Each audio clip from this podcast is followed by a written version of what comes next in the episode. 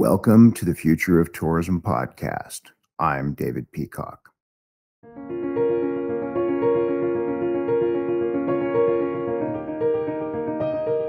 Stop owning your own content. Young leaders are stepping up. Bring everyone to the table and imagine their world anew.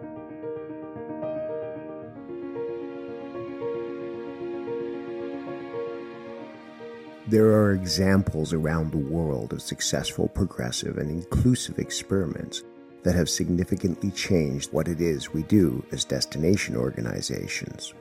All of them are big, wild, and audacious ideas. All of them had to break the status quo and open up the opportunity for real engagement with their communities and citizens. Now, think about this a tourism organization that has redefined itself as a social enterprise a social enterprise with a mandate to serve over 800,000 residents. A co creative entity committed to ensuring tourism is a resilient force for good for the island and its people. An organization built on the vision of an enduring, vibrant, and sustainable visitor economy. The organization is 4VI, or For Vancouver Island, and the man behind the team that is 4VI is Anthony Everett. Oh, yeah, one more thing it's working. Good morning, Anthony Everett. How are you? Where are you? What's it like?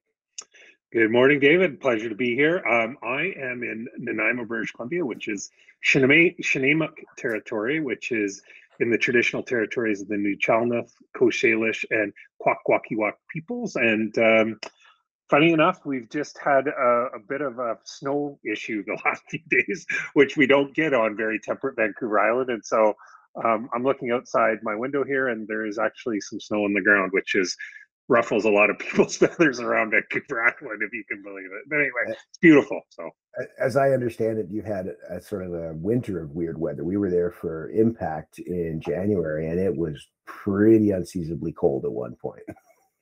Yeah, I mean, I think when you were here in Impact, yeah, it's been up and down. At Christmas, we had some snow, and then but you know this is climate change and re- you really do see these fluctuations and um, uh, you know i spent some i grew up in vancouver and i spent some time in northern british columbia and when i first got there in the mid 2000s there were some cold winters and then it all changed and now mm-hmm. they're you know they're we're all going through this and it's uh, it's interesting what it brings every year seems to be different that's for sure it is fascinating uh, here in Ontario, Paris, Ontario. It's the river freeze cycle. The river, you know, used to freeze solid, stay that way for two months, and now it's every two to three weeks. It's a, a completely different cycle. It's, it's uh, it makes for a very interesting biology and and and, and spring runoff situations. Yeah, All right, so here we go. 4VI, it's a huge concept. You and I have been around the world. I've heard you speak about it. Can you frame it for us? What is 4VI? We're speaking to our destination partners, and sure. 4VI is pretty cool. It's pretty unique, but it needs some explaining. Yeah, sure. So, so I mean, there, there's a couple ways to approach it. I'll approach it first by the um, the the business form, which is in Canada at least, and your your listeners will be from other parts of the world. And what I've discovered with this idea of a social enterprise is in Canada, it's still relatively new form of of work. Um, um, and all it is is you have a product or a service that you sell um, and that you position in a marketplace, but you invest all the revenues and all the proceeds go into a social purpose. And that's really what a social enterprise is. Um, a lot of people will equate it to social responsibility, but it's not. It's not. It's more than that. It's taking your products and investing what you make into a social purpose. So this is a new concept in Canada, relatively. Um, and it, it's much more sophisticated in the United Kingdom, for example, uh, because we've done this. I've been lucky enough to be in touch with a number of social enterprises in the UK, and they're even monitored by a part of government to make sure that they're living up to their social purpose obligations. Um, and then the other approach is um, from a tourism systems perspective, right? Like where we're building new impact, and therein kind of lies our story. Um, if you, we're not even a year old yet. So in April, April, beginning of April of 23, will have been a year old. And when we launched this, um, and you know the work about nine months preceding when we launched in april of last year uh, i didn't know what a social enterprise was and we discovered this through talking to a lot of people. We did some work online and we we did a lot of the heavy lifting ourselves but what we learned was it was the perfect form of business for where we are and the problem we saw ahead of us um, and it serves this need that we feel really deeply that tourism needs to be a force for good. It's not always a force for good. And what can we do to take resources and bring them to bear on social impacts that tourism is having on Vancouver Island. So, um, you know, as I've told this story time and time again, and you've heard me, um, I think we were in Tel Aviv together at a European summit of destinations. In, in that moment, I mean, there was a, there's been a lot of fascination on the business form within the tourism system. But for me, what is most important is that we are 100% laser focused on making a difference to the people that live on Vancouver Island. So it's more than just the form of business or the form within tourism. It, it's just been really interesting to see how the industry by and large has responded. Mostly positive, but there has been some um, concern or constructive elements uh, that have come to us about the form of business. And to me, uh, that's not what's important. What's important, we've chose a form of business because of the needs of our own business. This was it was a simple business need. Well, that, so let's let, let's talk about that yeah, because the sure. simple business need is really useful because it's not like Anthony Everett 4VI was conjured out of nothing. You had a traditional um, sort of role and function tourism problem. You 4VI in its previous iteration was essentially a regional tourism office, right? Yeah, exactly. I mean, you, um, when I've talked to you many times, David, you use the term RTO, so that's used other places. Um, in in British Columbia context, it's called it was called a term I never used and I'm not comfortable with, but I'll use it here. It's called an RDMO, which is a regional destination management or marketing organization. Um, but at the end of the day, for us um, as an organization, Tourism Vancouver Island has been, has existed as a, an organization for 60 years. Okay, so for 60 years we were trying to attract attention to people to travel to Vancouver. That was our gig, and um, you know we did it through marketing, and we would have engaged in some few other things, but really it was about marketing. And then a number of years ago, and so I can remember the moment. It was I was hired as CEO in January 2018, and by 2019, I said to my board of directors, I said, who were made up of tourism businesses on Vancouver Island, I said, we're turning into Blockbuster Video. So, and to me, what that says is that we aren't moving. You know, Blockbuster isn't with us for a reason. And I, I was really concerned as an organization, we weren't going to uh, stand the test of time as a business because we were so focused on wanting to be something we were no longer receiving funds from mm-hmm. government to to deliver. Mm-hmm. So it, it, it took us on a direction where we started to hire people and we started to take on contracts that were helping serve communities on Vancouver Island. So a lot of them were marketing contracts and things like that. And that and that we started to explore this idea, but it was really to build our business and quite honestly to remain sustainable and to be here right it was it was to not be blockbuster video and then the pandemic came and it really that those two moments were the moments that really said we need to be different we can be different and people should demand of us to have more of a social lens on what we're doing meanwhile and to end this part of it because it's kind of complicated tourism wherever it is in the world comes to us through a system so destinations are represented through community, through regions, through province, through countries. And in Canada, that system exists. What we're really trying to do here as a social enterprise is stand kind of serve the serve that system adjacent. So we want to be seen as serving our communities and the people who live here through our social purpose or sorry our social enterprise which we take contracts and we deliver contracts and we make fees and those fees will be reinvested in social impacts of tourism and um, and how we see we do that best is adjacent to the traditional system and therein lies you know some people struggle with the idea that we're doing but we feel that the success of what we're now delivering only one year into this really shows that this is a model that we can use. Now my caution is i don't know if a social enterprise is the model for everyone out there but it certainly works for us. But i do believe that everyone can pay attention to the social responsibility of what we're, you know, what we do. So when you think about for 60 years, our organization was really focused on how many people were traveling to Vancouver Island and how much room revenue it created and all those things. And all that continues, but we're going to focus on how do we make sure trail systems are healthy here? How do we make sure trails have composting toilets? You know, on and on. Those are the things that we're going to focus on. And, and, and just to be clear, those are things that you know, albeit they had a place in our mind pre-pandemic, and and I, and I think of um, uh, Pennsylvania, uh, Raystown Lake, and and the DMO there who said, you know, in the pandemic, oh my God, the investment we made in trails came back tenfold during the pandemic. We need to do more of this. Just reinforce good behavior. The other thing the pandemic reinforces this: destinations cannot be locally irrelevant and succeed, survive, or certainly not be sustainable or regenerative. So you're you're in this moment. Um, you also had a bunch of funding pulled, which made it an easier decision to say, "Boy, we better do yeah. something different here." Um, it's a hard decision. It's a decision I believe that a lot of our peers are on the crux of making, which is how do I go to my board? How do I go to my stakeholders and build a consensus around an idea that we should be something different? I, you know, I think Eliza Voss is doing it in in Aspen with their with their compression capacity and mm-hmm. comfort mm-hmm. thing. Mm-hmm. I think uh, plenty of other places struggling with it, especially you know in, in the mid South in, in, terms of over tourism. But uh, thoughts about how you make that decision? How if you're if you're another DMO, like you said, it's not the same. It won't be a social enterprise. It could be an mm-hmm. infrastructure, but but how do you get to that in a world where truth be told, Anthony, you could have cooled your heels and made it through the pandemic, and 4VI would still be doing the same thing. Yeah. Yeah. I mean, David, like the honest answer is to that last part of it is sometimes I wish I'd done that because it was, it was, you know, it's easy, but I've never been somebody that, you know, I, I've always worked in this not-for-profit world. I've been involved in sport and other things.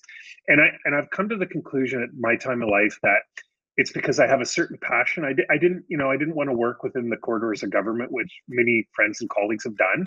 It's a different, it's a different dynamic. So for for for people out there, yeah, it's exciting time for these destinations that are really recognizing their role can be different. You know, for me, for us, I read a book and it's part of the story. It was called The Obstacle's the Way, and it's by Ryan Holiday. And it's really about Stoic philosophy that there are problems in front of all of us at any time in our lives. And how do you take a not just get past the problem, but how do you take advantage of that? So it created this idea that I started thinking through, and it was, well, we can be different as an organization. And I look back in time and think, okay, so we had a new agreement with our provincial uh, crown corporation called Destination British Columbia. It wasn't exactly what we had hoped our place in this system was, but it made us examine well, wait a minute, if we look at this differently, we look at it as an opportunity, then we can actually make the decision. And what I'm driving at is in that moment, we made a decision to be different. We chose to be different. And I think everyone can and make that. I, I look back and go, wow, if we got everything we'd asked government for, if we'd got millions of dollars for marketing and millions of dollars for, you know, this term destination management, where would we be today? And I actually think this is where we want to be right where we are in making this difference. And i i think it's a good and a bad thing for places that have they have dedicated resources right? So you know you're a community and you have a flow of funds and visitation is good and you have your funds and then you have to convince a group of stakeholders and sometimes those are accommodations and resorts and things like that that hey we need to actually put our purpose different from bringing more people here to serving the people of the resident and that would be that's a really challenging discussion. And for us we were able to make this change because we had a business driver and now we can we can influence others. And so i think that people eh, you know again for for us it's a simple equation. The simple equation is we cannot stand here as tourism professionals i guess or um, you know, asking people to visit our destination without recognizing that these impacts are real in communities. And when in the pandemic, when we were before small town mayors, and they were saying, "Why do we need this? We're hmm. funding you. Why do? Why are we funding you? I can't drive my car into my driveway." And so I thought to myself, well, you know, we all thought, well, this is the moment. We have to look at this differently and really have a different discussion. And it's not easy. It's not an easy discussion with people invested in tourism, but it's easy for the people who live in communities because communities, they're, you know, people who, like, I think, you know, I, I think I've heard you say, but I've heard others say, and I believe this by and large, people that live on Vancouver Island, they don't care about what I do. They don't care about tourism, really. They they they care about what happens in their community and what they can do in these communities.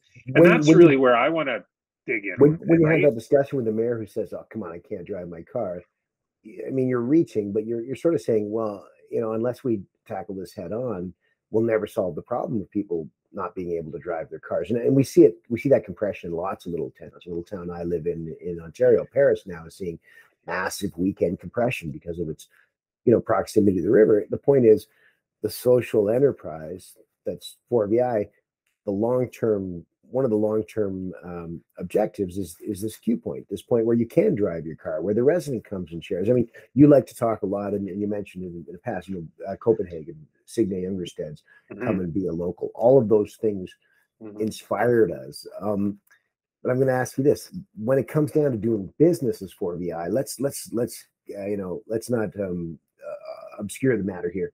4VI still does business in a very a very all the traditional things in tourism. You have four uh, major pillars or col- columns, as you call them in your Mhm, model: mhm, business, mhm. communication, culture, and the environment. But you're really, in, in essence, you're still playing that that um, catalytic role. You're just now driving awareness of the island off the backs of authentic stories and people, driving media rather than it coming through your central channel and, and your primary purpose being this website thing that was, you know, Tourism Maker Route. Mhm. Now you're now you're enabling those stakeholders.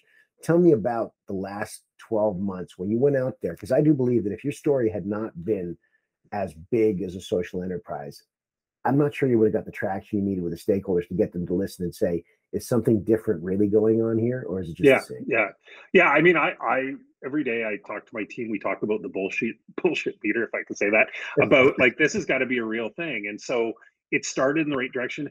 You know, by and large, I it's been a real eye opener for me because we did this because there was a business reason. We thought it was the right thing to do, and then it took off. And when you talk to people on Vancouver Island about what we're doing, they get it instantly. When I would tell them that I worked at Tourism Vancouver Island, and they'd say, "Oh, well, what what do you do?" and they'd be like, "Is that some marketing or whatever?"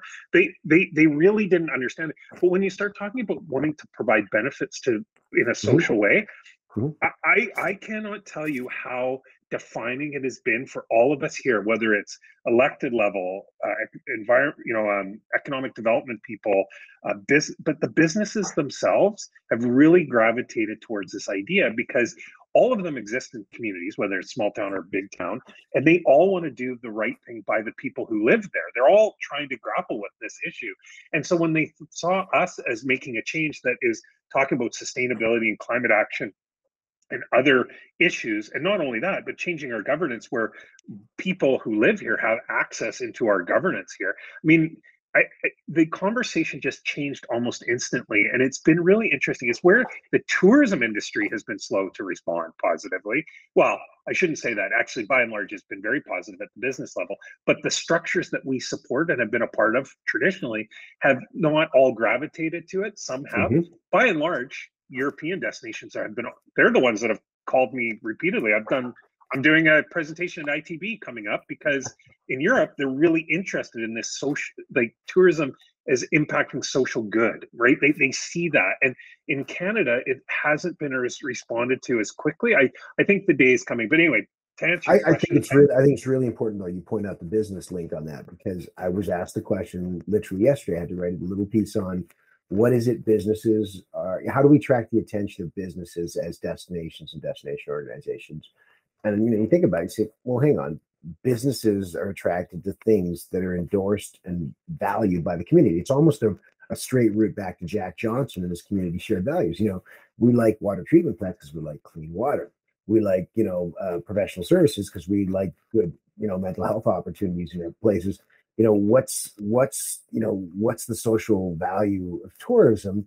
Um if you don't start doing 4vi type stuff it becomes it becomes a computation of cash register rings and it really doesn't attract anybody. I mean it's great to, to make money while the sun shines but we all know that imperial model is being sort of a shoot around the world. So you know really what you know that idea that you've engaged with destinations and you're asking them what's the social value of tourism that's a very it's a it's a powerful thing Yeah, and it, it's at the destination level, what we call destination level. Again, you know, communities they don't they don't see themselves that way. They're a community, and there's businesses in that community. We I've always felt passionately like if you like to take your family out for breakfast on a Sunday morning on a brunch or whatever, that that business can only exist if pe- people in the community support it, along with people who are mm-hmm. visiting that, that community. And so I guess part of the story of 4VI is that we helped launch this thing that we called the tourism resiliency program that ended up serving you know it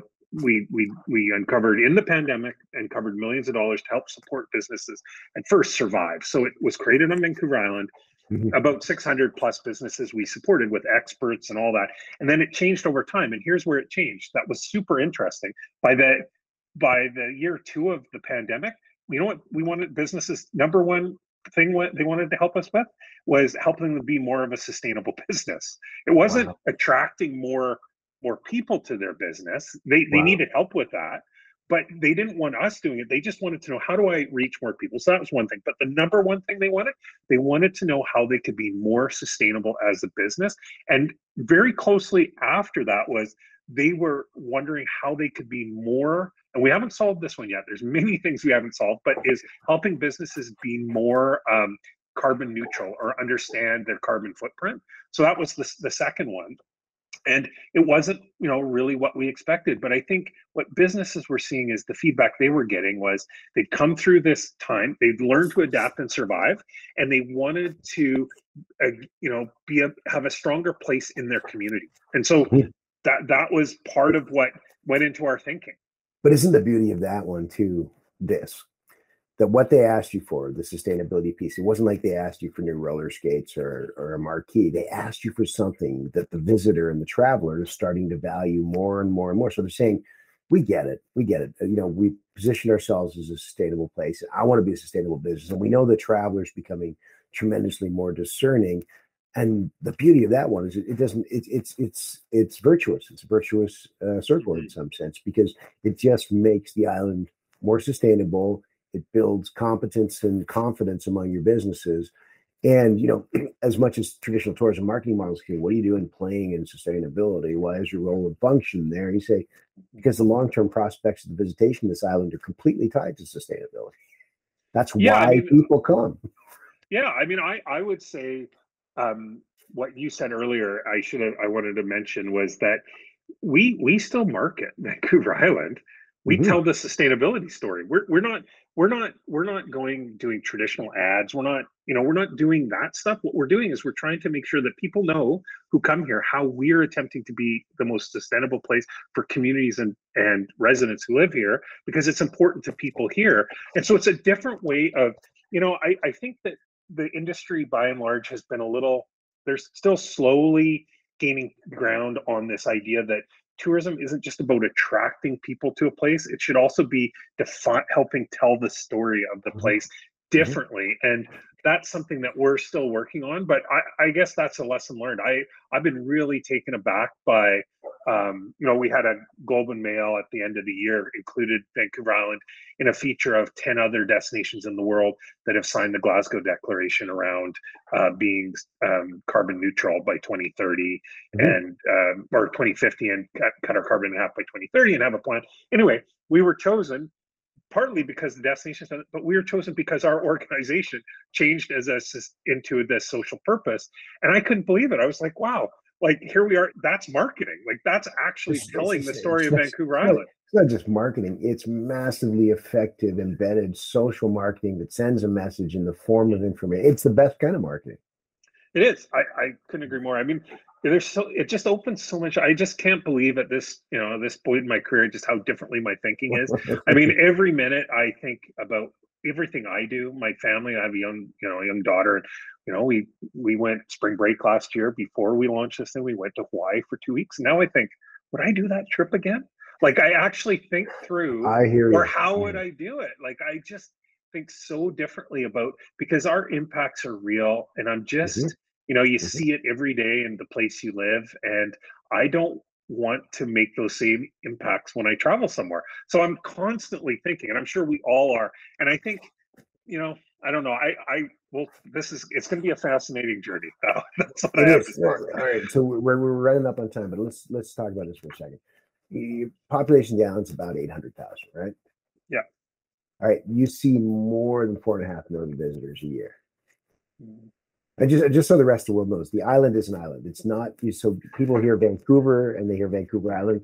If you don't live here, maybe you don't get it. The island is an island. It's off the coast. It's it's a 20, it's a 15 minute flight by a puddle jumper. Um, four and a half million visitors to 800,000 doesn't really paint the picture though, because you know that that sort of five or six to one ratio is actually exacerbated. Look at places like Tofino, where I've heard it's 300 to one in terms of visitors to residents, right? Yeah, that's about right. Yeah, that's right. So again, you know, looking at the long-term prospects of, of the island, you could you could not do this, but in five years that'll be 600 to one or seven, and, and then we won't be walking through those forests. We just won't because it's it, it can't be maintained at that those kind of levels, can it? No, I mean this is I mean we saw in the pandemic, but we we've seen since the pandemic even these the real impacts, right? Because Vancouver Island was one of the most well, you know, we had this moment in uh 20 the summer of 2021. There was a two week period in August where we had more people in Vancouver than we'd ever had in human history. And we know this through cell phone data, right? But here's the thing, David, this is fascinating. It was only Canadian travelers. There wasn't Yeah. all these people. So for two weeks, we had more people, and that top peak was that was a defining moment. That was a moment where we were like, holy, like, and so you know, there there aren't easy answers to any of this. There Mhm. is in Tilo- in Tla-o-qui-aht territory. Um, if you travel to the west coast of Vancouver Island, there's this wonderful hot springs that are on an island up the coast. And it's long been a place that people love to go. Well, the Tla-o-qui-aht who manage it is a park, and the Tla-o-qui-aht who manage it are limiting people accessing that now for the 1st time. That'll have commercial consequences, it'll have all these consequences. And I really believe that the world, wherever people travel in the world, these are the things that we really have to figure out.